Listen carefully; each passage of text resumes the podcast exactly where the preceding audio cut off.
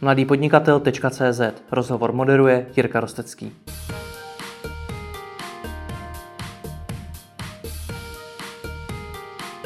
Country manažer pro německy mluvící trhy z agentury Evisions Milan Fiala. Ahoj. Ahoj Jirko. My se často bavíme v našich rozhovorech, které spolu natáčíme, o hmm. expanzi do Německa. Hmm. Znáš nějaké příklady, kdy se to nepovedlo? Nepovedlo. Samozřejmě je spoustu těch příkladů, typicky, jestli znáš showbastar.cz, mm-hmm. ty vyloženě, otevřeně jsou to takové ty trička s veselými nápisy a oni vyloženě říkali, že expanze do Německa se jim nepovedla hlavně z důvodu, že podcenili třeba německou vratkovost. Mně se líbí, jako tom otevřeně mluví, protože i vlastně sdílení těchto neúspěchů nebo případně věcí, které se úplně nepovedly, si myslím, že dokážou hrozně pomoct ostatním. A mhm. přesně hmm. oni narazili na to, že Němec si objednal tři trička, S, M, L, Jedno si nechal a zbytek poslal zpátky, což eh, na co úplně nebyli zvyklí třeba z českého trhu. A, a to je běžné v Německu? Je to běžný. V Německu je hrozně velká vratkovost a ten zákazník je fakt rozmazlený, co se týká těch vratek. Takže samozřejmě je třeba s tím počítat a třeba i na základě tohohle přizpůsobit marži. Hmm. Jo, ta vratkovost je opravdu vyšší, než je v Česku. Jo, nechci to vyjádřit číslama, ale počítej s tím, že respektive ať všichni počítají s tím, že eh, hodně věcí se bude posílat zpátky. Hmm.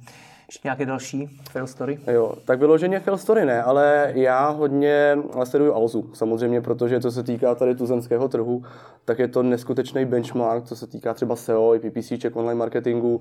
Jo, tam jde vidět opravdu, jak oni si s tím hrajou ale třeba co se týká expanze, tak tam úplně přesvědčený nejsem o tom, že by Alza najednou udávala směr, jakým způsobem expandovat, jako je to třeba v případě toho tuzemského online marketingu.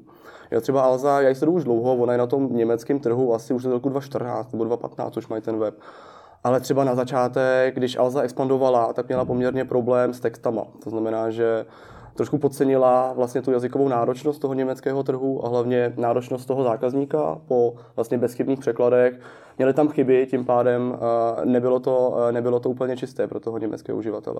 Hmm. Takže mluvím o tom víceméně hlavně z toho důvodu, že dneska opět Alza mluví o tom, že chce expandovat hlavně teda Maďarsko, Rakousko, Německo ale hrozivě mě zaujalo ten jejich claim, že oni chtějí do Německa expandovat s českými zaměstnancemi, respektive, že nechtějí, aby se na té expanzi podíleli uh, Němci, nativeové. Samozřejmě v nějaké menší míře musí, ale zejména to Německo, respektive pro každou zemi je dobré třeba minimálně překlady customer care a nějaké základní analýzy toho webu a třeba i potom pro následný online marketing, aby tohle obstarával ten native. Protože hmm. ač sebe lepší Čech, marketér, nedokáže dohlédnout vlastně ty rozdíly mezi jednotlivými zeměmi.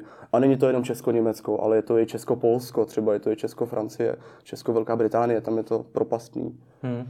No nicméně Alza je zrovna, bych řekl, firma, která má ty věci poměrně dobře promyšlené, už jenom vzhledem k její velikosti. Ano.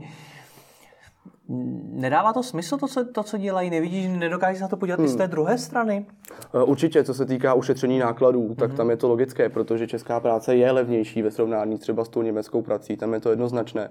Nicméně mám trošku strach zejména v tom Německu, aby na tohle reálně nedoběhli. To znamená, neznám úplně jejich strategii a samozřejmě eh, čerpám informace jenom z toho, co vlastně zapustí ven a z toho, jak se na tom trhu profiluje.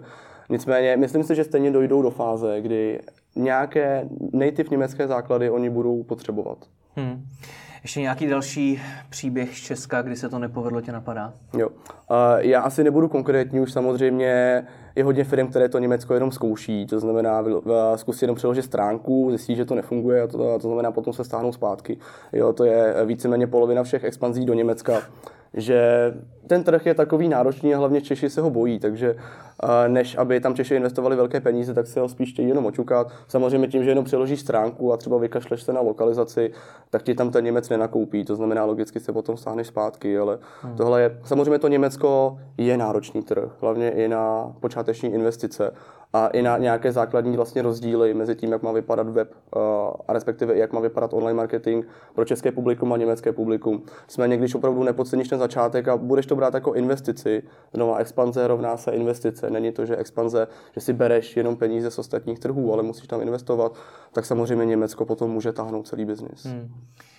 Z toho, co říkáš, mi přijde, že často firmy nepochopí ty Němce, mm-hmm. nepochopí toho německého zákazníka mm-hmm. a mhm. třeba si tam nějakým způsobem pokazí tu svoji reputaci nebo to, co tam, to, co tam vybudovali. Mm-hmm. Dá se to nějak napravit, když vidím, že se to nedaří?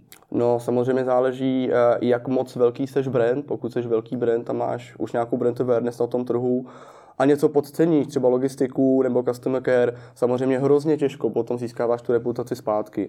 No ale pokud jako jenom nějaký malý subjekt zkusíš v roce 2014 expanzi s tím, že nebudeš eh, budovat PR, nebudeš budovat nějaké brandové kampaně, stáhneš se a potom to zkusíš znova, tak samozřejmě nikdo se tě pamatovat nebude. Takže v tomhle případě je samozřejmě napravení té reputace mnohonásobně, mnohonásobně snažší. Nicméně nepodceňoval bych to, opravdu ty Němci si pamatují. No a na to jsem se právě jo. chtěl zeptat, jak se napravuje reputace v Německu, když mi tady říkáš o tom, mm-hmm. na co všechno jsou ty Němci hákliví a co všechno řeší, mm-hmm. odkud ta firma vlastně a podobně, tak dá se to vůbec v Německu napravit reputace? No těžko, samozřejmě je to asi jako v Česku. Jak napravíš reputaci? Tím, hmm. že samozřejmě budeš dlouhodobě dělat kvalitnější věci, než jsi dělal předtím. To znamená buď třeba kvalitnější customer care, nebo kvalitnější překlady, nebo kvalitnější logistiku, nebo vlastně samotně vlastně kvalitnější výrobek, pokud třeba byl problém v tom, že si nabízel něco, co úplně nebylo OK. Uh, jinak asi to nejde. Hmm. Jo, tohle. Když jsme u tohoto vnímání té značky, tak uh, zejména v souvislosti s Německem, už si v předchozích videích uh, zmiňoval, že Němci rádi zkoumají ten web mm-hmm. a mhm. hledají na něm různé, různé informace, které třeba Češi tolik neřeší. Mm-hmm. Tak jaká jsou taková nejklíčovější místa mm-hmm. na tom webu? tak samozřejmě homepage, to je základ. A opravdu homepage musí být vyladěna do posledního detailu i jazykově. Třeba ostatní stránky mohou být jenom přeložené nativem, nicméně ta homepage je dobré, aby se na to podíval i nějaký native, který je marketér a trošku se prostě pohrál s tím marketingovým zabarvením. Potom pochopitelně objednávkový proces. Jo, každý e-shop samozřejmě má jiný počet kroků, nicméně tam opravdu od názvu batonů až po konkrétní vlastně ceny za dopravu třeba nebo platební metody, tam nesmí být nic, co by reálně tomu uživateli vadilo. A hlavně nesmíš toho uživatele nechat, aby přemýšlel. Vždycky musíš ho nechat, aby bezmyšlenkovitě následoval ten tvůj proces. Pokud moc přemýšlí, je to špatně. Jo, to znamená, že on na tom procesu něco nechápe. No a pak samozřejmě nepodceňoval bych patičkové věci v Německu, protože třeba v Česku na ty patičkové věci všichni trošku kašlou, jak teda firmy, tak ale i zákazníci. Jo. Tohle je víceméně vzájemný. Tak Němec opravdu do té patičky jde a jednak impresum, a pak ochrana osobních údajů, i uvádět třeba, i uvádět vlastně třeba, jaké máš platební metody a jaké využíváš logistické partnery. A třeba my vlastně vždycky zkoumáme, pokud už daná firma je na německém trhu a máte německý web, tak my jsme schopni poskytnout takzvanou analýzu konverznosti. To znamená, že my tam zkoumáme, co všechno reálně toho uživatele může odradit od konverze, případně naopak, jak si můžeš ty zvýšit konverzní poměr toho webu. A třeba i takové extrémy, jako že Němec obvykle chce, když máš telefonní číslo, pochopitelně německé, jinak to nejde, ale aby u toho telefonního čísla bylo uvedeno, jestli ty platíš za ten hovor, případně podle jakého tarifu je ten tvůj hovor spoplatněn. Mm-hmm. Což třeba v Česku jsem to ještě asi neviděl, nebo možná jsem se nekoukal tak podrobně, ale, ale nenarazil jsem na to. Nicméně v tom Německu je to běžná záležitost.